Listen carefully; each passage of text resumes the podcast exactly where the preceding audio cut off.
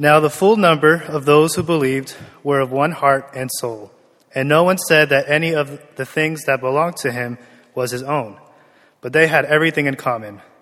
And with great power the apostles were giving their testimony to the resurrection of the Lord Jesus, and great grace was upon them, upon them all.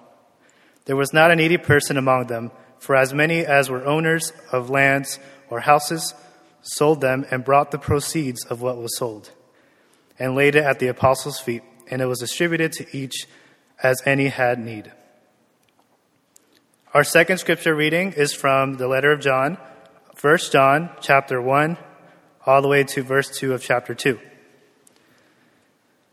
That which we that which was from the beginning, which we have heard, which we have seen with our eyes, which we looked upon and have touched with our hands, concerning the word of life. The life was made manifest, and we have seen it, and testified to it, and proclaimed to you the eternal life, which was with the Father, and was made manifest to us. That which we have seen and heard, we proclaim also to you, so that you too may have fellowship with us. And indeed, our fellowship is with the Father and with his Son, Jesus Christ. And we are writing these things so that our joy may be complete. This is the message we have heard from him and proclaim to you that God is light, and in him is no darkness at all. If we say we have fellowship with him while we walk in darkness, we lie and do not practice the truth. But if we walk in the light as he is in the light, we have fellowship with one another, and the blood of Jesus, his son, cleanses us from all sin. If we say we have no sin, we deceive ourselves, and the truth is not in us. If we confess our sins, he is faithful and just to forgive us our sins and to cleanse us from all unrighteousness. If we say we have not sinned, we make him a liar, and his word is not in us. My little children, I am writing these, these things to you so that you may not sin. But if anyone does sin, we have an advocate with the Father, Jesus Christ the righteous. He is the propitiation for our sins, not only for ours, but also for the sins of the whole world. This is the word of the Lord.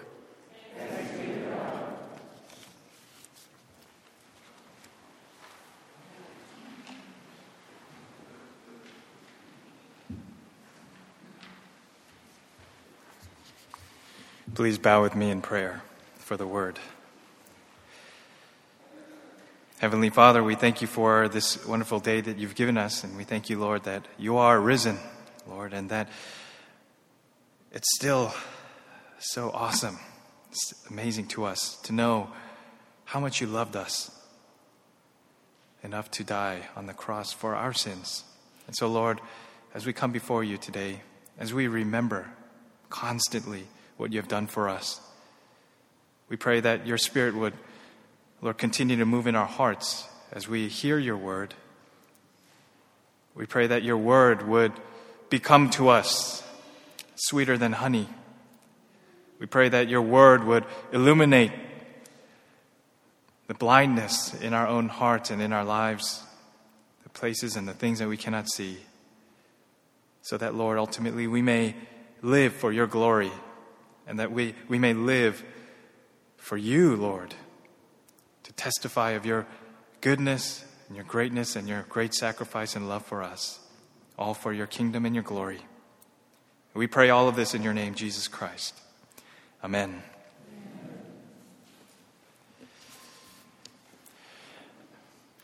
Many of us have spent the last 40 days in a season of Lent, and uh, we spent this time reflecting on the ministry of Christ and what he's done for us. And some of us have also spent the days uh, also sharing in the experience of the, the sacrifice, right, and the suffering of Jesus Christ. We spent last week in Easter Sunday celebrating the resurrection of Christ. We came and gathered and we rejoiced in the resurrection of our Lord and our King. The question today is where do we go from here? What do we do after Easter? Do we stop intentionally thinking about Christ?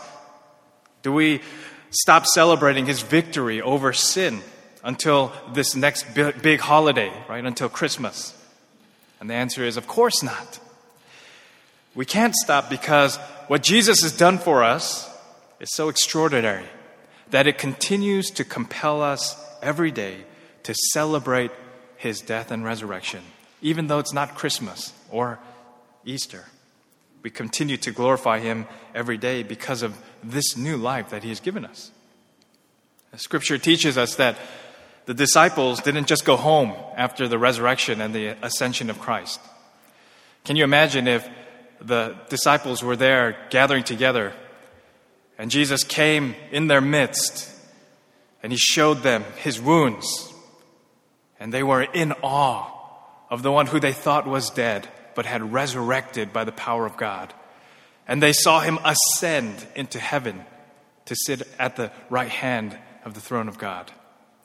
And then they just looked at each other and said, Well, that was nice. Let's go home now.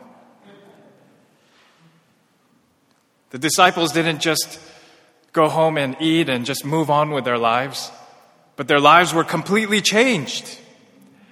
They continued to glorify the resurrected King, Jesus Christ, through their lives.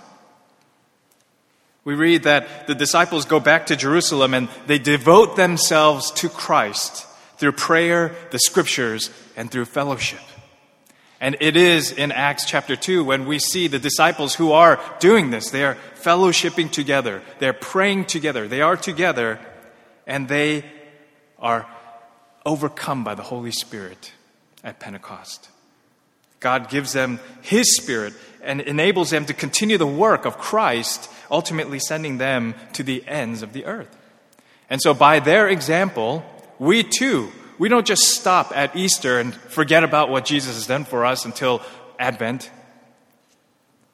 We cannot become lethargic or passive in our Christian faith now that the holy season is over. But we continue to devote ourselves to God through the fellowship that we have with Him. Fellowship with God. What does it mean? Fellowship with God means that we have fellowship with His Son, Jesus Christ. For the early Jews, fellowship with God only meant that they were born as a Jew. It was up to their ancestry. It was about learning the laws and keeping the laws and keeping the rituals they used these things as excuses to say that they truly knew God and that they had fellowship with Him. When in reality, as Jesus points out, they did not know God and they were far away from Him.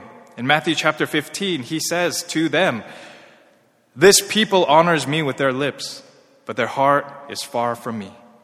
In vain do they worship me, teaching as doctrines the commandments of men. And Jesus, of course, was quoting Isaiah and what God told his people during the time of Isaiah. And so we see that this wasn't just a thing in Jesus' time, but that the Jews had been, had been focusing so much on their ancestry, their bloodline, on these laws and the rituals, but they didn't know who God was. But Jesus Christ, He broke all of that. He came and He tore the veil that divided man and God. He tore the veil physically in the temple, but he also tore the veil spiritually. The spiritual veil that, that caused us to be divided from God.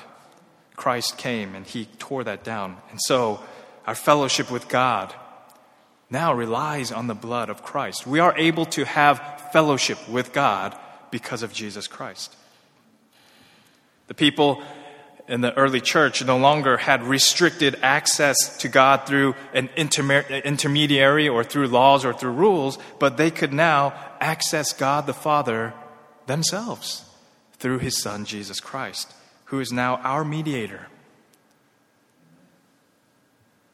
The Spirit resides in all of those whom God has chosen. And so, this is why we can read the Word of God ourselves.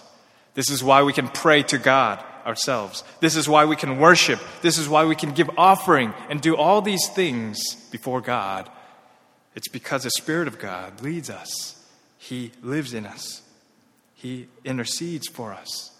And He allows us to have fellowship with God the Father. So then, those who have heard the message of the gospel and have understood the great mystery of this gospel illuminated by the Holy Spirit We have fellowship with God, not by our works, not by our rituals, not by the law, but only through Jesus Christ. And so in today's passage, John, he uses the word fellowship four times in a very short span. And this word fellowship comes from the original Greek word, the root koinonia. And its variants can mean to share, to partner, to participate together.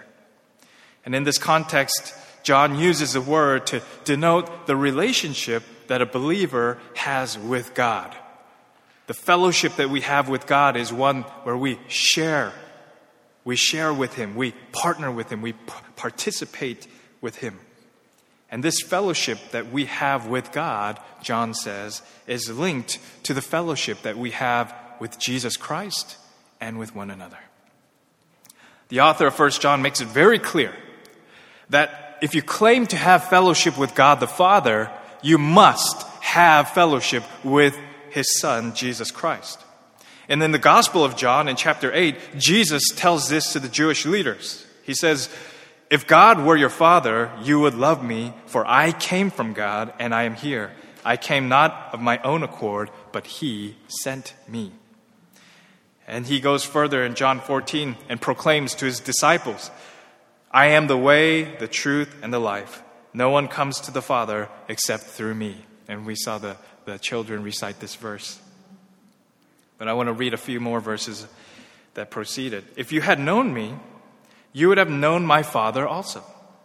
From now on, you do know him and have seen him. And Philip said to him, Lord, show us the Father, and it will be enough for us. And Jesus said to him, Have I been with you so long, and you still do not know me, Philip? Whoever has seen me has seen the Father. And so those who claim to know the Father must know the Son, because they are one. The author of 1 John tells us in verse 3 that Jesus, the eternal life, was always with the Father, and the fellowship they share with one another is a fellowship that they have with God the Father and His Son, Jesus Christ. it is not an option, not one or the other. And this ex- explanation, it sounds a little bit unnecessary to us, right? Because we have heard the gospel, we believe in Jesus Christ. We have fellowship with God the Father through His Son. Yet in John's time, he was defending against many opponents who taught that Jesus was not the Christ, that you could have fellowship with the Father even though you do not believe in Jesus Christ. You don't have to have fellowship with the Son. And so in chapter 2, he says, Who is the liar but he who denies that Jesus is the Christ? This is the Antichrist, he who denies the Father and the Son. No one who denies the Son has the Father. Whoever confesses the Son has the Father also. So then John explains that those who are in true fellowship with God will also believe and have fellowship with Jesus Christ. To share, as we did through the season of Lent, to share in his sufferings, to rejoice in his resurrection. In verse 5, John continues and explains that those who are in fellowship with God the Father also will walk in the light because God is light.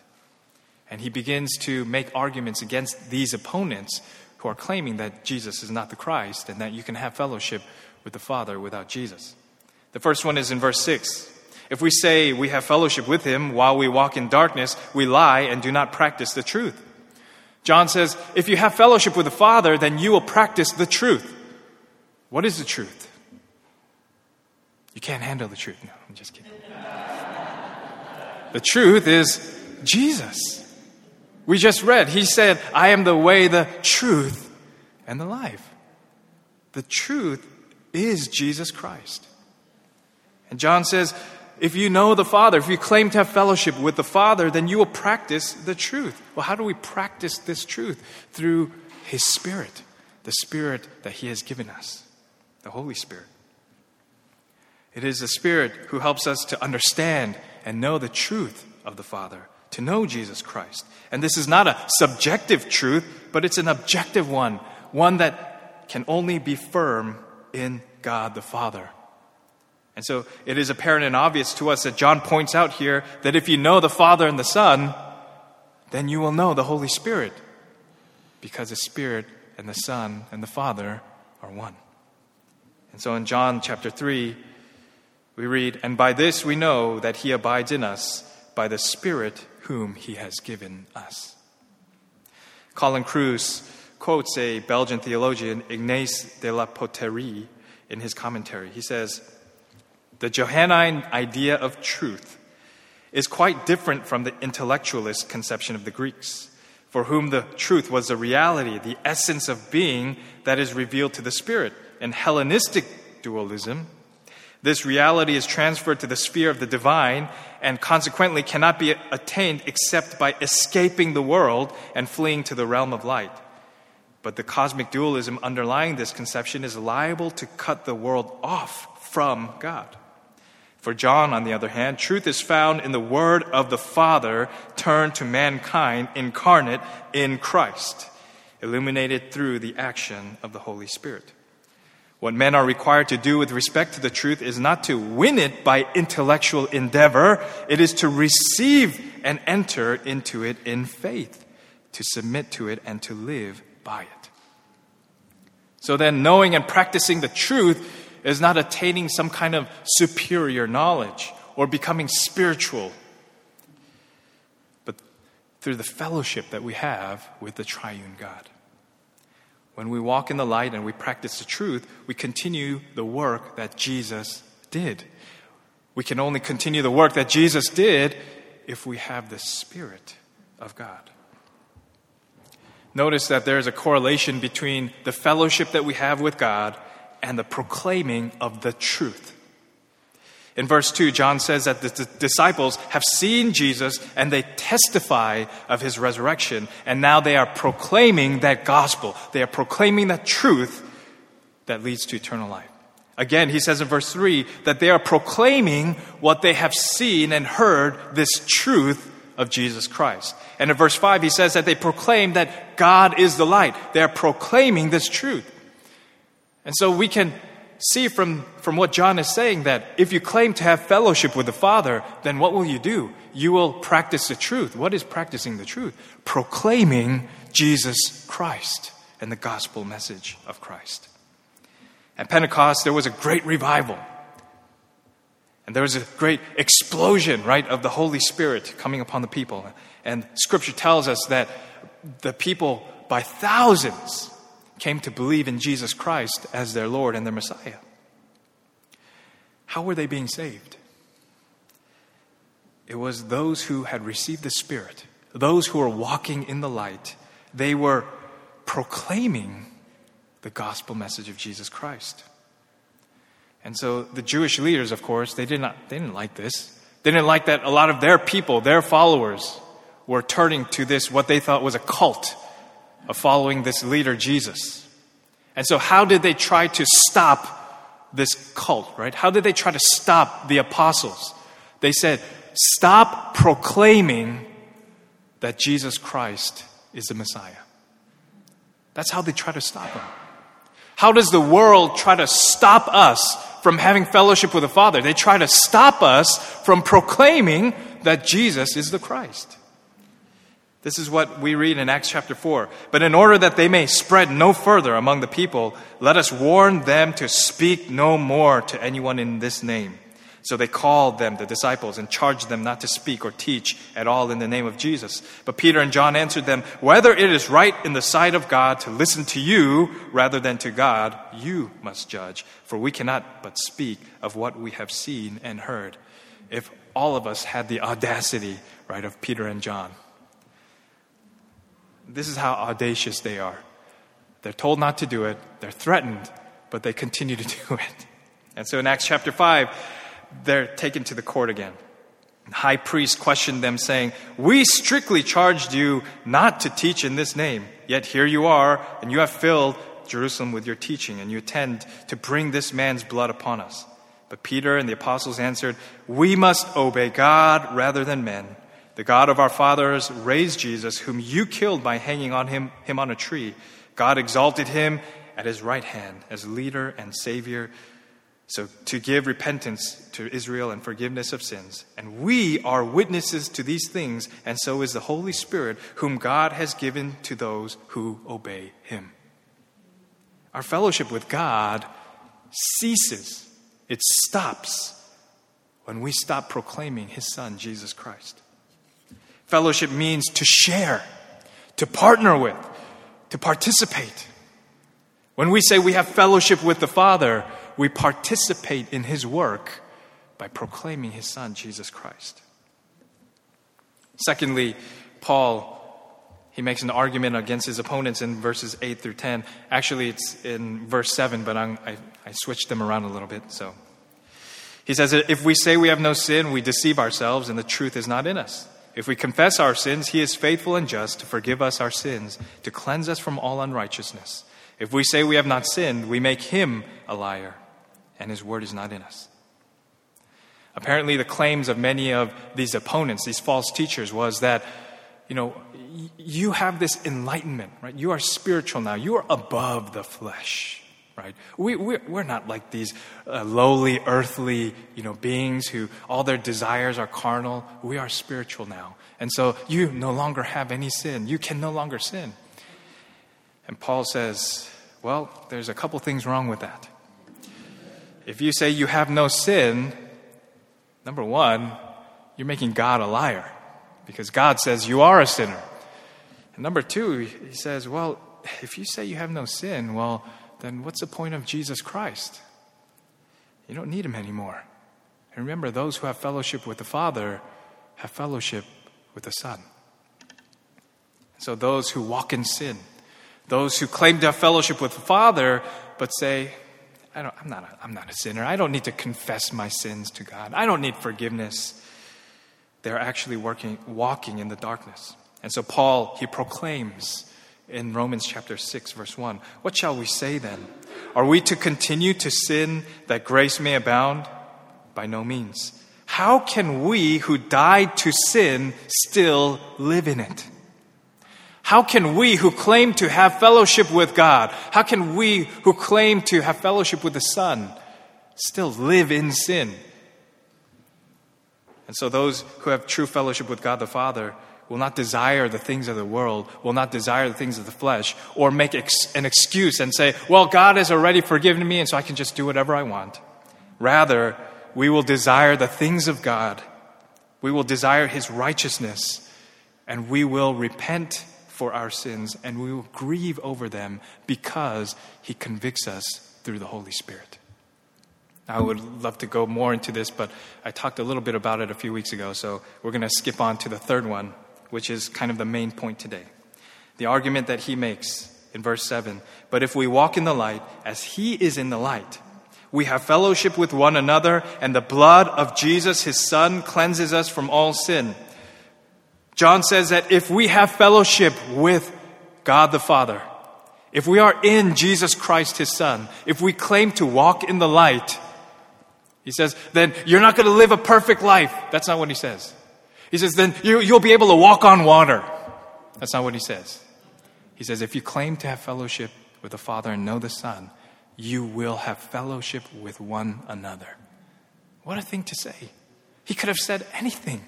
But John says, Your fellowship with God is shown by the way that you have fellowship with one another.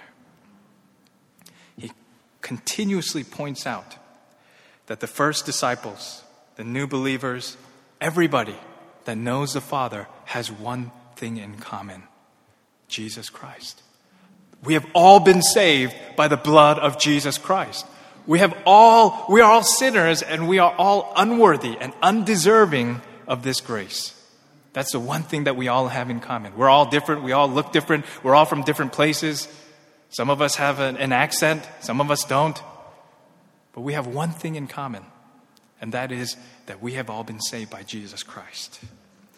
This is the koinonia that we have with one another. We share in the gospel. We participate in the gospel together. So then, the blood of Christ, our adoption as children of God, must be a greater unifier for us than even our ancestry, our culture, our political beliefs, our skin color, our gender, our language or age or job or marital status, none of these things should be greater in unifying us than Jesus Christ. So you might have in common your age with someone else, or, or you're married and you have kids and, that are the same age, or maybe you work at the same workplace, or, or, or maybe you have the same culture or ancestry, or, or whatever these things are, and they make you common, but they should never be superior to Jesus Christ. So we, we should be unified even more because of Jesus Christ. That means that we are not divided or quarreling because of our cultures, because of who we voted for, or which part of the world you're from, or which part of the country you're from. It doesn't matter because we all have Jesus Christ. We all share together and we have fellowship with one another because we are all sinners that have been saved by the grace of God through his Son, Jesus Christ when asked the impossible question of out of these hundreds of, I think it's 613 or something like that, commandments, Jesus, which one is the greatest? And Jesus gives us a brilliant answer, right? He says, Love the Lord your God and love your neighbor as you love yourself. Love one another. And there are two commandments, yet there are one. Because if you love the Father, you will love one another. Colin Kruse, he says, There is no real fellowship with God which is not expressed in fellowship with other believers. How can we show that we know God? How can we show that we have fellowship with God? How can I show my gratitude and my love for God the Father, for all the things that He has done for me? The scriptures say, love one another. Jesus says, love your neighbor as you love yourself. This is what drew all of the different types of people in the early church in Acts to come together and to say what the Bible tells us to have everything in common, to have all things in common. In Acts chapter 4, verse 33, we read, And with great power the apostles were giving their testimony to the resurrection of the Lord Jesus, and great grace was upon them all. Their unifier, what made them all come together and have all things in common, was Jesus Christ. They were from all different parts of the country. They were all di- there were Greeks and there were Jews. There were Gentiles. There were all different types of people there. But we read in today's first reading that they all had everything in common and no one had lack. No one had anything that they needed because they came together they shared with one another. And I don't know about you, but there's often times in my life where I lack and I have need. And when my fellow brother or my fellow sister comes and gives me the things that we need, I see God in them. And so 1 John chapter 2 John says whoever says he is in the light and has fellowship with Jesus yet hates his brothers is still in darkness. What does it mean to hate our brothers? Is it only when you deliberate, deliberately, you know, hate someone or, or have an offense towards someone? Is it only when you have hostility towards someone? It's not only when you're hostile towards someone, but it's also when you're indifferent, when you don't care, when you ne- neglect the needs of someone else. That's what it means to love love one another, to have fellowship with one another. You, we share, right? That's koinonia, right? To share. To share in what? To share in our, our grieving, to share in our rejoicing, to share when we lack, and to share when we have much. So, fellowship with one another is not just getting together and having a good meal, although we've had a lot of those since we've been at Grace. A lot of you guys are really good cooks, and I think we have a lot of good bakers here, too. It's not about just getting together and watching sports or talking about current events. But fellowship is coming together, praising our Lord Jesus together, to share with one another, to keep each other accountable for our sins. That is what it means to love one another, to have koinonia. And speaking of the gospel of Christ and the fellowship that we have with one another, John says in chapter 4 Beloved, if God so loved us, we also ought to love one another. No one has ever seen God. If we love one another, God abides in us and his love is perfected in us. No one has ever seen God. But if we love one another, God abides in us and his love is perfected in us. When we come together and we, we have koinonia, we have this fellowship, the world sees it and the world gives glory to God. We, it says in Acts, are to be of one heart and one soul. Right? That, that's how they were described. This doesn't happen overnight. It only happens when we have fellowship with the Father and when we have His Spirit. We share the same mission to proclaim the gospel of Jesus Christ because we share the salvation of the Lord Jesus Christ. We rejoice together, right? Last week in Easter, we all came and rejoiced together. Why? Because we all know the greatness and the goodness of our Lord Jesus. And so, practically speaking, how can we know that this is what we're supposed to do as Christians? Well, we just look at the world. We look at the hostility that the world has, the division that the world has, the hatred that the world has towards one another. And if you think that that's what we are supposed to be doing, if you think that that's what the church should look like, then I, I, I implore you to read the scriptures again. When the world looks in at the church, they should see people from everywhere, from all, all places of the earth, every ethnicity, every language, all ages, every generation coming together and having all things in common. Then they will know that we have fellowship with the Father. So let us love one another as Christ loves us, and let us fellowship truly with one another because we have fellowship with the triune God. Then, just as a church in Acts, as we come together in the power of the Spirit, then the world will know and will glorify Him, especially in such a turbulent time in our world. Let us not be a church that looks like the world, but let us be a church that shows the world the glory of God. Amen. Let's pray. Lord, we praise you and we rejoice, and we continue to rejoice even today, even though the day of Easter has passed.